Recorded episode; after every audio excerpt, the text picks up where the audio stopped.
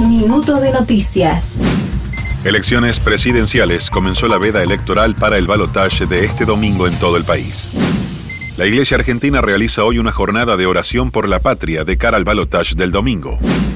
El 6 de diciembre tomarán juramento a los 130 diputados nacionales electos en octubre y designarán las nuevas autoridades que conducirán el cuerpo.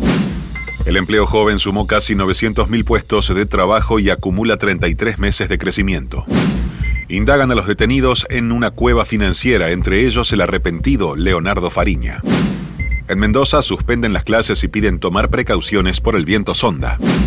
Uruguay le ganó con autoridad a Argentina y le quitó el invicto en las eliminatorias. Colombia hizo historia y derrotó a Brasil por las eliminatorias, Chile y Paraguay igualaron sin goles y Bolivia le ganó a Perú.